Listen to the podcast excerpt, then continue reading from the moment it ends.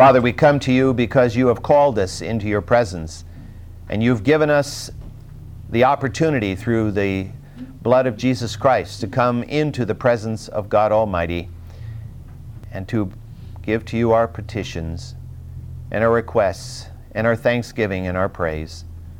Lord, I ask that you will fill our hearts with thanksgiving because no matter how difficult life may seem to us at any given moment, there is so much more for which we owe you thanks.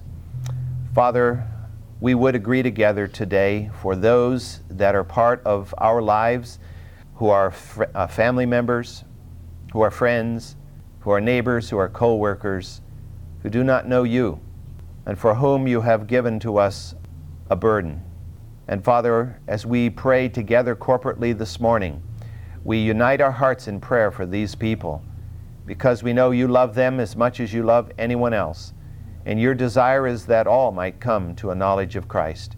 And so we pray for them, those that we have contact with through the week, or maybe only once in a while. But certainly, Lord, I pray that our lives will reflect Jesus Christ into their lives, and that they will respond to the truth, and that you will strip away everything that hinders uh, their response, their pride, uh, their indifference, whatever it may be. We ask, Lord, that as a result of our prayers this day, we will see a harvest of many souls in the weeks and months ahead. Father, I pray that you will be powerfully present with us this morning. You will guide our thoughts, our words, our understanding of Scripture, that you will strengthen us in our commitment to you, even in, as we face uh, the trials of each day. Father, I pray that our love for you will deepen and our faith in you will broaden, and that we'll become the people you have called us to be for the sake of your great kingdom. In Jesus' name, amen. If you'll turn to the 31st chapter of the book of Numbers, Numbers chapter 31. I'll begin this morning by reading the first 12 verses. Then the Lord spoke to Moses, saying, Take full vengeance for the sons of Israel on the Midianites. Afterward, you will be gathered to your people. And Moses spoke to the people, saying, Arm men from among you for the war, that they may go against Midian, to execute the Lord's vengeance on Midian. A thousand from each tribe of all the tribes of Israel you shall send to the war. So there were furnished from the thousands of Israel a thousand from each tribe, twelve thousand armed for war. And Moses sent them a thousand from each tribe to the war, and Phinehas, the son of Eleazar the priest, to the war with them, and the holy vessels, and the trumpets for the alarm in his hand. So they made war against Midian, just as the Lord had commanded Moses, and they killed every male. And they killed the kings of Midian, along with the rest of their slain Evi and Rekem, Zur and Hur and Reba, the five kings of Midian. They also killed Balaam, the son of Beor, with the sword. And the sons of Israel captured the women of Midian and their little ones, and all their cattle and all their flocks, and all their goods they plundered. And they burned all their cities where they lived, and all their camps with the fire. And they took all the spoil and all the prey, both of man and beast. And they brought the captives and the prey and the spoil to Moses, and to Eleazar the priest, and to the congregation of the sons of Israel, to the camp at the plains of Moab, which are beside, which are by the Jordan opposite Jericho. This, of course, is not a particularly pleasant scripture, but it has a very specific point. In fact, this whole chapter is a very powerful point, uh, several points, of course, but there's truth here that is, is very important for us to understand. The Midianites had been responsible for a premeditated, purposeful attempt to seduce Israel. And you remember that it was through the influence of Balaam, the prophet of Beor. And, and their purpose was to seduce Israel into following the demonic deity known as Baal of Peor. And Israel is commanded here by, lo- by, by the Lord through Moses to execute the Lord's vengeance upon Midian. To execute the Lord's vengeance upon Midian. I mean, God could have done it. God could have rained fire and brimstone on them and wiped them out, but God used Israel. Now, the passage reminds us that God had already told Moses to go up to Mount Nebo, and there he was to be gathered to his fathers, which, of course, was a Old Testament way of saying die. But before he was to die, God is now instructing him that he is to lead Israel in dealing with Midian before he goes up to Mount Nebo. What's interesting is this passage of Scripture tells us that 1,000 men were to be chosen from each of the tribes to form this army that was then to be sent against Midian. Now, are these men volunteers? I mean, really volunteers. I don't mean military style volunteers. I mean, true volunteers. Or were they the pick, chosen by the tribal and clan leaders, you and you and you, a military style choice, of putting together an army of select soldiers? Well, we don't know. The passage doesn't tell us that. But we, what we do know is that Israel by now has many veterans. There are many who have already participated in war. Now, while they're wandering through the desert, of course, they hadn't had much opportunity for warfare, but they have just conquered the Amorite lands. That whole area known as Transjordan, from north of the Dead Sea approximately up to the Sea of Galilee and beyond on the east side of the Jordan River, they've just captured that. And they've defeated two kings and two armies. And uh, they've swept through that land and occupied the territory. So there are within Israel veterans. Was this an army of veterans? Probably it was. Probably those were the ones that were chosen. What is interesting is that the army is as small it is, as it is 1,000 from each tribe. That forms an army of 12,000. Uh, God purposely selects a small force, has Moses choose a small force. Israel could have, could have fielded a much larger force. Probably the 12,000 constituted no more than 10% of what could have been fielded. And given the size of Midian and the number of armed men that were within Midian, 12,000 was um, not a particularly large force. But God had a specific purpose in this. And the purpose was to demonstrate the power of God in this victory. It is not of man, it is of God. And what is so ironic about this is that probably the best illustration in Scripture of this truth is found dealing with the same two nations. Let me read from Judges chapter 7. This is a story most of you know pretty well. You've probably, if you, if you are a church person and you were raised in Sunday school, you've heard this story many times. Uh, the story of Gideon. We're going to read the whole story of Gideon, but uh, a portion of it in the seventh chapter of uh, Judges, beginning with verse 1. Then Jerubbaal, that is Gideon, and all the people who were with him arose early and camped beside the spring of Harod. And the camp of Midian was on the north side of them by the hill of Moreh in the valley. The camp of whom? Midian. Here we are, several hundred years later, and we show up with these same people again.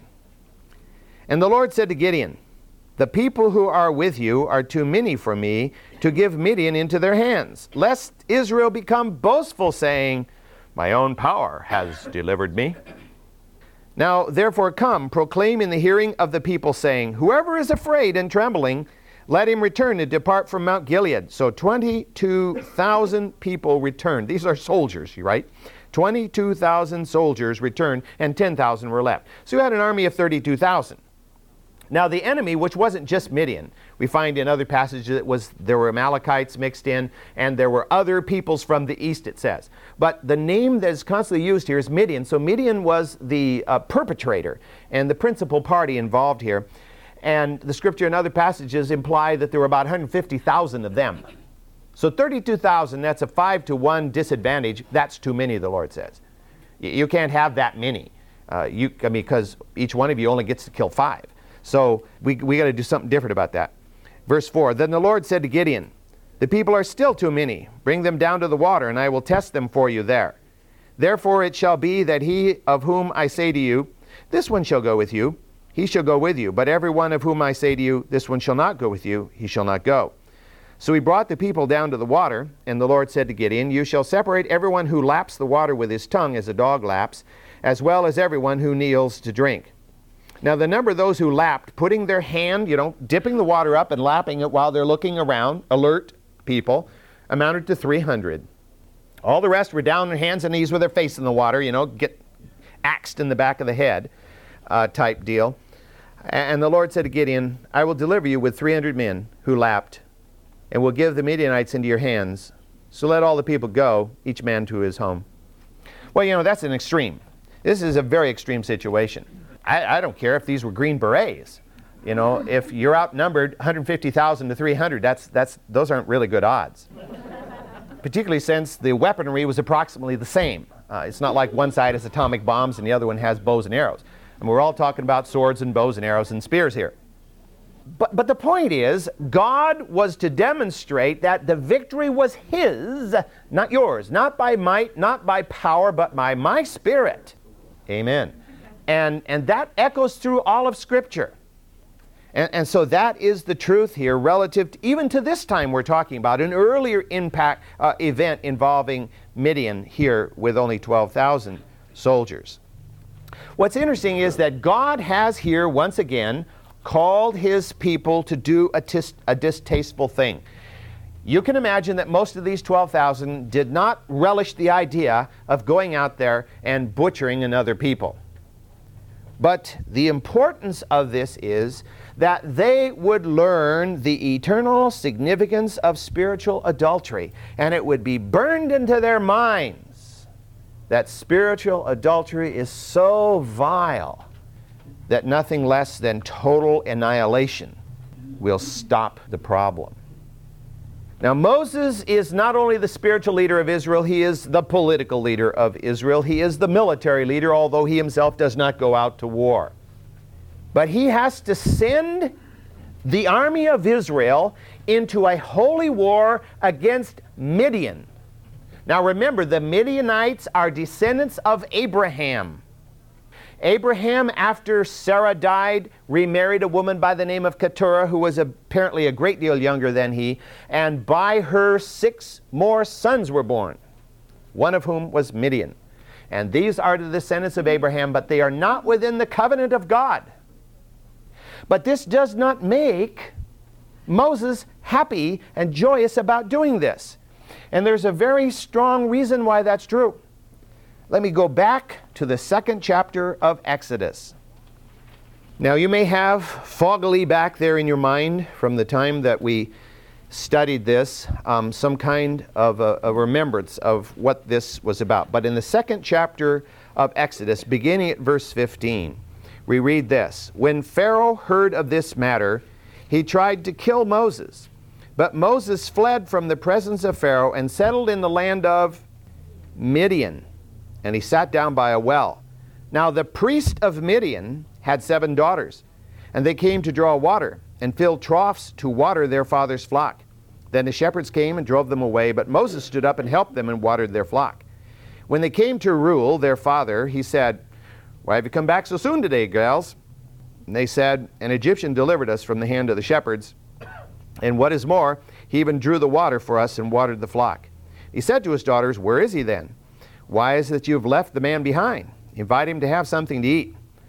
And Moses was willing to dwell with the man, and he gave his daughter Zipporah, different names used of, for the same person, but Reuel and Jethro, the same person, heard all that God had done for Moses and for Israel, his people, how the Lord had brought Israel out of Egypt. And Jethro, Moses' father in law, took Moses' wife Zipporah after he had sent her away and her two sons, of whom one was named Gershom, for he said, I have been a sojourner in a foreign land, and the other was named Eliezer, for he said, The God of my father was my help and delivered me from the sword of Pharaoh.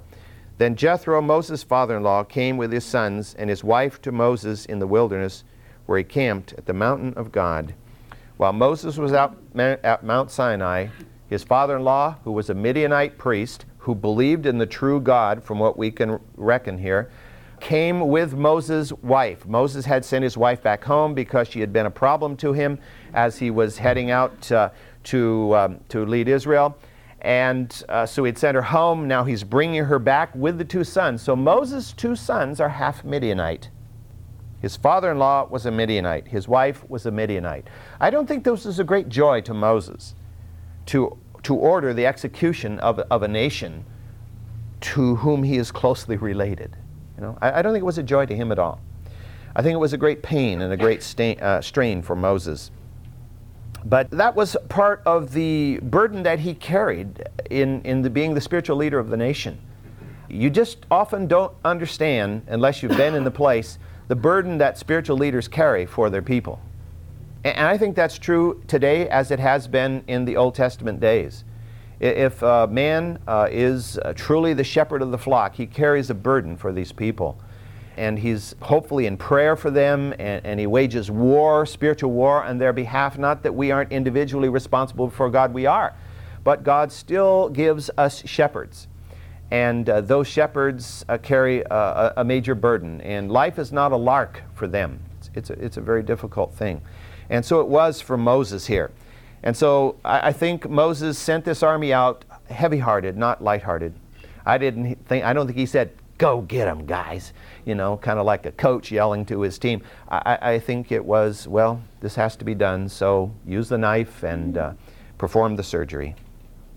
What's interesting in this passage is that we're told that the army was, uh, to accompany the army, was sent Phineas. Now, Phineas was not the high priest. Phineas was the son of the high priest. Eleazar was the high priest. Phineas was the grandson of Aaron. And, and, but Phineas is sent along to carry the holy uh, vessels and the great silver trumpets of alarm. Why is Phineas chosen? The choice of Phineas is no accident. Uh, Moses specifically selected Phineas because it is this man who, in effect, declared spiritual war on the Midianites. Because when Cozbi, the uh, daughter of one of the Midianite kings, seduced Zimri, who was one of the tribal leaders of Israel, and, and they f- performed their fornication right in front of all of the nation. At the time, they were in repentance for their sin. And, and Phineas went in there and he rammed them through with a spear. He was declaring war, spiritual war, on the Midianite god Baal Peor. And therefore, I think the, the choice was very obvious. Send Phineas with the army because he has a ferocious uh, desire to, to honor the name of God no matter what. He will do whatever it takes. Now, what these holy vessels were that were sent along, we're not told. It was probably not the Ark of the Covenant. There's usually always the scripture says specifically if the ark goes. It probably wasn't some other implements. We don't know what they were. But we do know what the trumpets were. The trumpets which were sent into battle were not the shofar in this instance, but was the long bell-shaped um, silver trumpets that, Mo, uh, that God had commanded Moses to make clear back in Numbers chapter 10. The record is there. In the ninth verse of that 10th chapter, we read this When you go to war in your land against the adversary who attacks you, then you shall sound an alarm with these trumpets. In the construction, the trumpets had already been described. They were long necked silver trumpets. That you may be remembered before the Lord your God and be saved from your enemies uh, you know, the point of that wasn't that God is up in heaven, you know, and he's doing his thing, and he's not really too sure what's going on down there, so you got to blow a trumpet to get his attention. No, no. The whole point of the matter is that by blowing the trumpet, you are dedicating yourself to him, and you're saying, God, help us because we need your help. I'm not going to go out and do it on my own. I need God's help. It's acknowledging God. You know, what does the scripture say? If in all our ways we acknowledge him, he will what? Direct our paths. And so it's a matter of acknowledging God, and that was the point of the silver trumpets. And as they acknowledged God, he then would act on their behalf. Well, the army was obedient. The soldiers were obedient. They went to battle, and they killed all the soldiers of Midian. They also killed the tribal chieftains, and we read their names there. What is interesting is that one of those tribal chieftains, if you go through that list, you'll find that one of them was named Zur, Z U R. And what is interesting about that is if we go back to the 25th chapter of Numbers, which we won't do, but if you remember, that is the chapter I alluded to a minute ago where Phineas killed this woman, this Midianite woman, and this Israelite man who were polluting the congregation. Well, her name was Cozbi, and the scripture tells us that her, she was the daughter of Zur. So she was a chieftain's daughter and had participated in the seduction of Israel. She had been slain, and now her father is amongst the five chieftains who are slain. And then what's amazing about this passage, it says, down there, little addendum says, and also Baal of, you know, Balaam of Peor was slain. So, what does it profit a man to gain the whole world and to lose his, lose his own soul? Balaam is a powerful example of that. a man to whom God had demonstrated his reality, who tried to curse Israel, and God kept putting blessings in his mouth. I mean, the guy'd have to be totally ignorant to not believe that God is real. And yet he goes over to the Midianites and he convinces them, you know, if you seduce the Israelites, we'll get the, the same job done that you I was supposed to do with the cursing. And, and so he's there with the Midianites, and so he gets himself killed along with the rest. I, I kind of think that whoever the soldier was that dispatched him, if he knew he was, probably did it with a bit of glee and, and joy, you know, to knock that guy off. Well, the scripture tells us here that the Midianite women and children, along with everything that they owned, became the spoils of war for Israel. Their tent communities were torched. It, it, says cities there, but you have to remember that the Midianites were a nomadic people. They were constantly in movement. They were dwelling in Moab at this particular time because they were in alliance with Moab against Israel. And so basically, when it says cities there, it, it means 10 cities. And uh, it mentions encampments. And what happened, of course, was they just torched the whole thing. And the whole thing went up in, in a great, uh, ferocious fire. Now, we have to understand something here. And obviously, one of the commentators I read didn't understand this because he says, and, and thus ended the Midianites and they were exterminated. Well, I don't know how that happened because we just read in Judges that they were back on the scene again. So obviously, one of two things happened here. Some of the Midianites escaped, and that's very possible you know, an army comes crashing in and you're dealing with an encampment uh, that's very large and you're dealing with well over 100,000 people. Some of them are going to flee and escape. the other possibility is, of course, that this group of Midianites was not the whole group of Midianites. That maybe the group that uh, Moses had married into was actually a kind of a separate uh, group uh, from this group and that they were living in two different locations. That is also a possibility. Whatever the case is, the Midianites will return again. And the Midianites will again be a plague to Israel. It's kind of like when cancer is not all gotten out, it comes back again. And that's exactly what we got here. Uh, the Midianites again will come. They will again oppress Israel. And the scripture will tell us that it was so bad that the Israelites were hiding in caves in the mountains. And, and of course, you know, when Gideon was chosen to be the great warrior of the Lord, he was down inside a, a wine press threshing grain so the Midianites wouldn't see him, you know, because they were stealing everything. He's down there trying to secretly do this, and the Lord says, Oh, mighty warrior. And well, you, you heard that. Me? a mighty warrior? but you know, one of the things that tells us is that any one of us can be a mighty warrior for God because it's only as He empowers us that anybody's a mighty warrior. I mean, you can have all the physical strength and talent you want, but if God isn't there, it's a waste. It accomplishes nothing. Completing the conquest of this, uh, this tribal nation, the, the Midianites, the Israelites' soldiers now herd all the animals that they have captured and all the people that they captured. They're herding them back towards their camp now. They're leading this whole crowd of animals, and a little bit later, not today, on a subsequent day, we're going to look at what this, what the spoils of war were, and it was immense. I don't know. Anyway, uh, all these animals and all these people, they're herding them back to the encampment there on the plain of Moab so that they can present them before God and before Moses and all their people as trophies of victory. Well, let's, let's read on in chapter 31 here, uh, verses 13 to 20. And Moses and Eleazar the priest and all the leaders of the congregation went out to meet them outside the camp. And Moses was angry with the officers of the army, the captains of thousands and the captains of hundreds, who had come from service in the war. And Moses said to them, Have you spared all the women? Behold, these caused the sons of Israel through the counsel of Balaam to trespass against the Lord in the matter of Peor. So the plague was among the congregation of the Lord. Now therefore kill every male among the little ones, and every kill every woman who has known a man intimately. But all the girls who have not known a man intimately spare for yourselves. And you and you camp outside the camp seven days.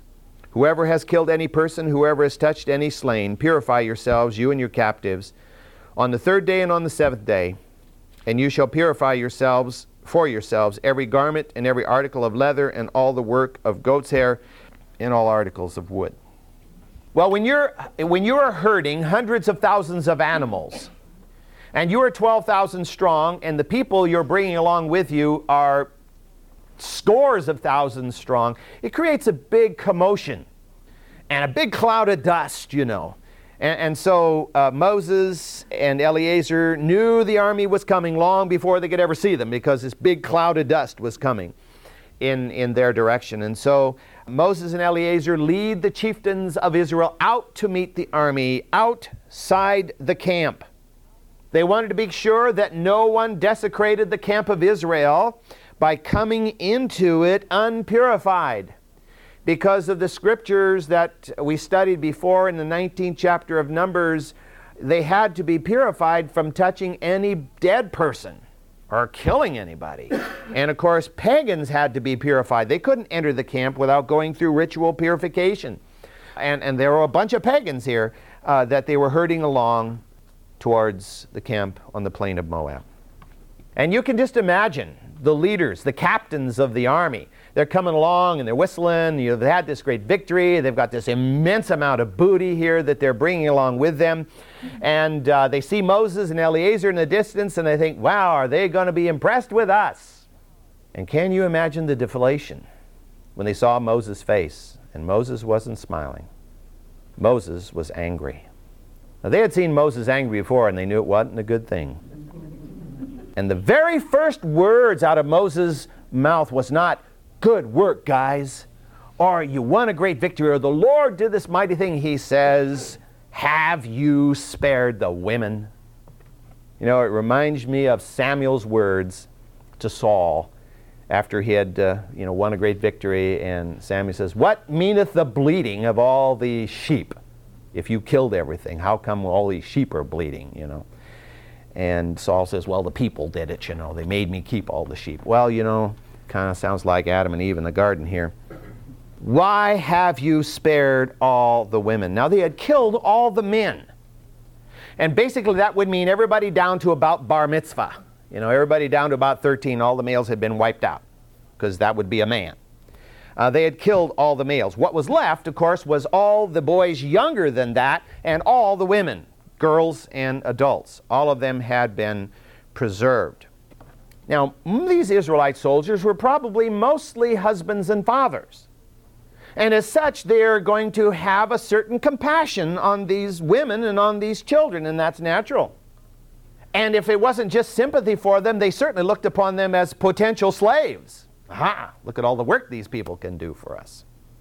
I think they had either forgotten or purposely ignored the fact that it was the women of Midian who had seduced so many Israelite men to defect from the worship of Yahweh to the worship of Baal of Peor. And as a result, that had brought the judgment of God upon Israel, which had killed 24,000 Israelites.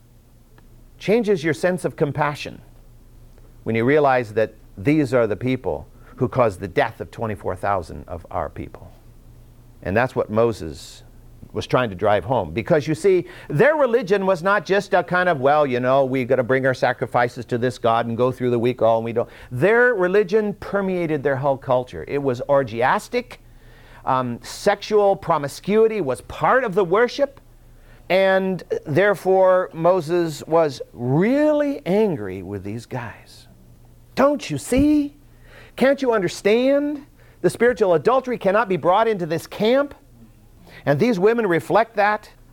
They threaten the very existence of Israel. If you flood this camp with all of these women who've been practicing this, you're going to, at the very best, dilute the faith, and at the worst, you're bringing a cancer into our midst. The Midianites were steeped in their worship. And I've, I've alluded to this before, and unless you really study this in detail, you, you can't realize how vile the worship of Baal in his many forms really was.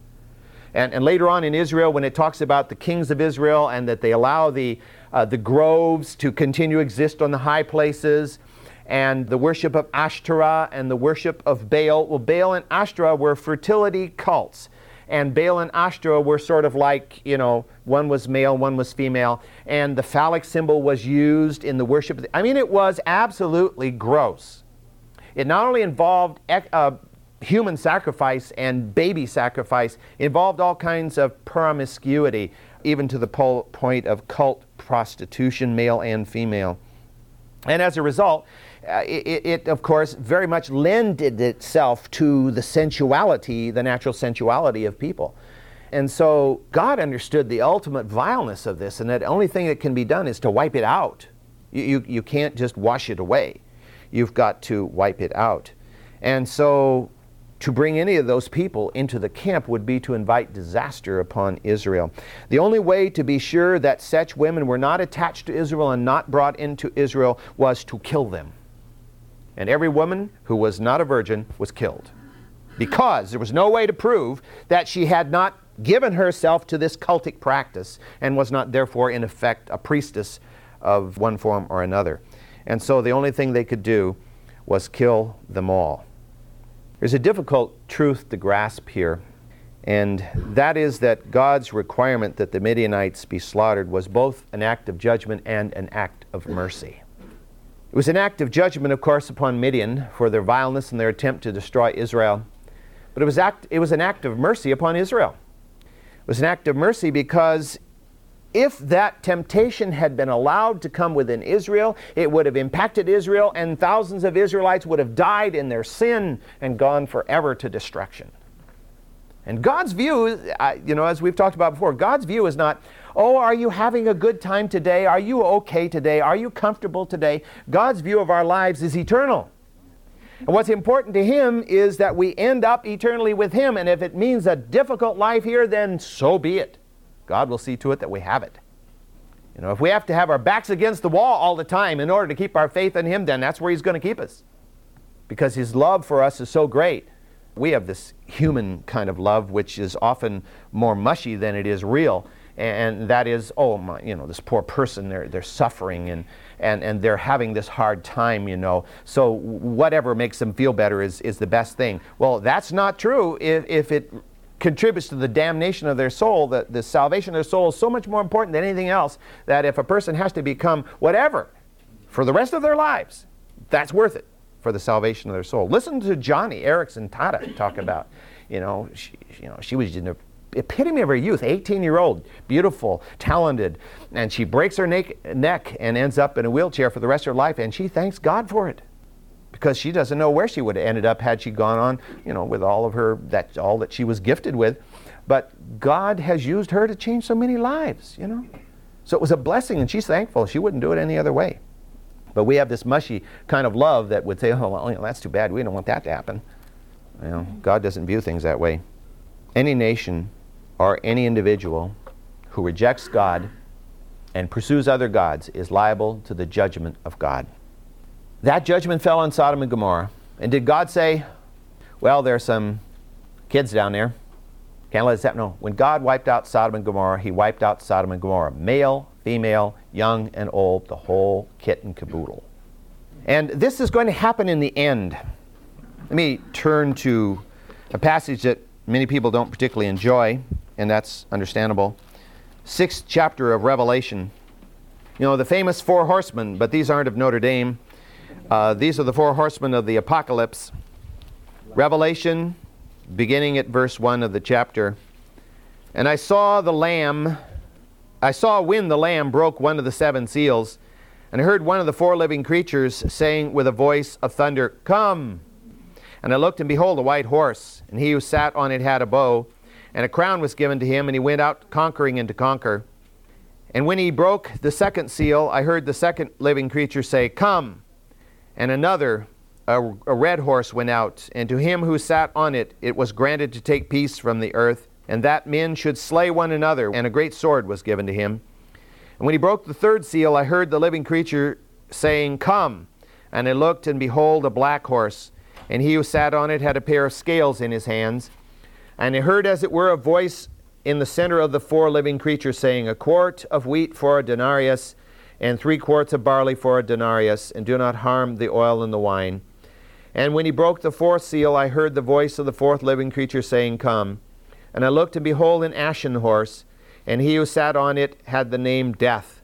And Hades was following with him. And authority was given to them over a fourth of the earth to kill with sword, with famine, with pestilence, with wild beasts of the earth. And this was indiscriminate in the sense that it didn't choose you know, only the adults. It didn't choose just the males. The quarter of the earth is the whole population, male, female, young or old. War is indiscriminate, as you may know. World War II was one of the greatest tragedies to, to sweep across mankind. And when you look at the number of innocent, as we might call them, uh, civilians who were killed in the war, it was humongous. You've probably seen the pictures of bombed Shanghai and bombed Dresden and, of course, atom bombed Hiroshima. And I mean, it was just absolutely gross and awful. God gives us a heart of compassion because He is a compassionate God. But God does not have a mushy kind of love when it comes to that which has to do with eternal life. As I said a little earlier, uh, quoting from Jesus, what will a man give in exchange for his life? Even if he gains the whole world.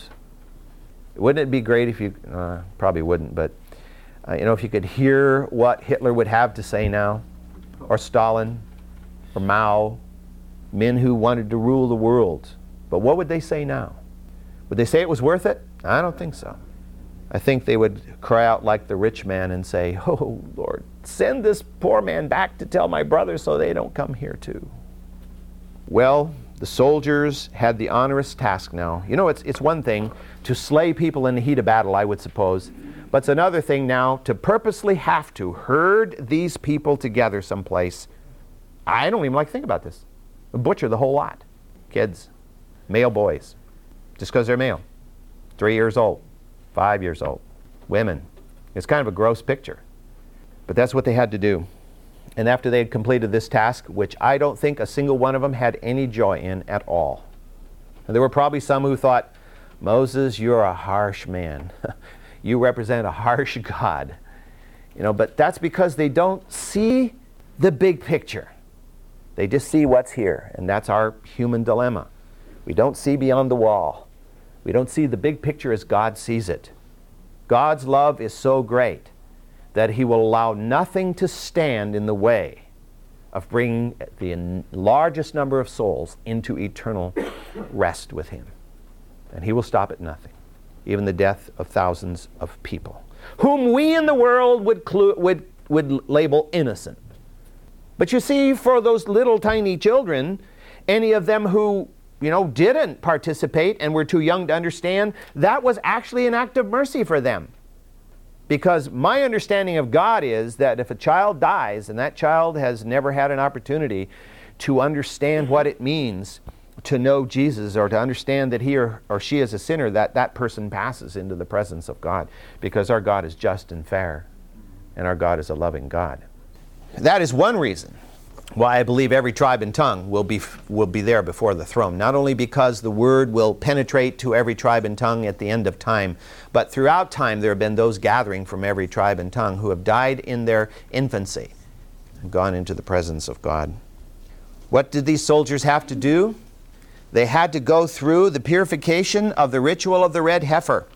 May just read here in closing today from the 19th chapter of Numbers beginning at verse 11. The one who touches the corpse of any person shall be unclean for seven days. That one shall purify himself from uncleanness with the water on the third day and on the seventh day, and then he shall be clean. But if he does not purify himself on the third day and on the seventh day, he shall not be clean. Anyone who touches a corpse, the body of a man who has died, and does not purify himself, defiles the tabernacle of the Lord. And that person shall be cut off from Israel because the water for impurity was not sprinkled on him, he shall be unclean. His uncleanness is still on him. And again, this is a ritual, it's a ceremonial thing. It's not talking about washing the germs of somebody's blood off the body. We're talking about a ritual purity here. And God is saying, if you do not believe me and trust my word to the extent that you will do this simple thing that I've required, then that is a statement that you do not believe me at all. And therefore, you're cut off from my people, Israel. Unbelief is what separates us from the kingdom of God. These men had been set out on a God ordained task. They had been set out on a Jewish jihad, if you will, a holy war to, to wipe out this, this pagan nation that had attempted to destroy God's people.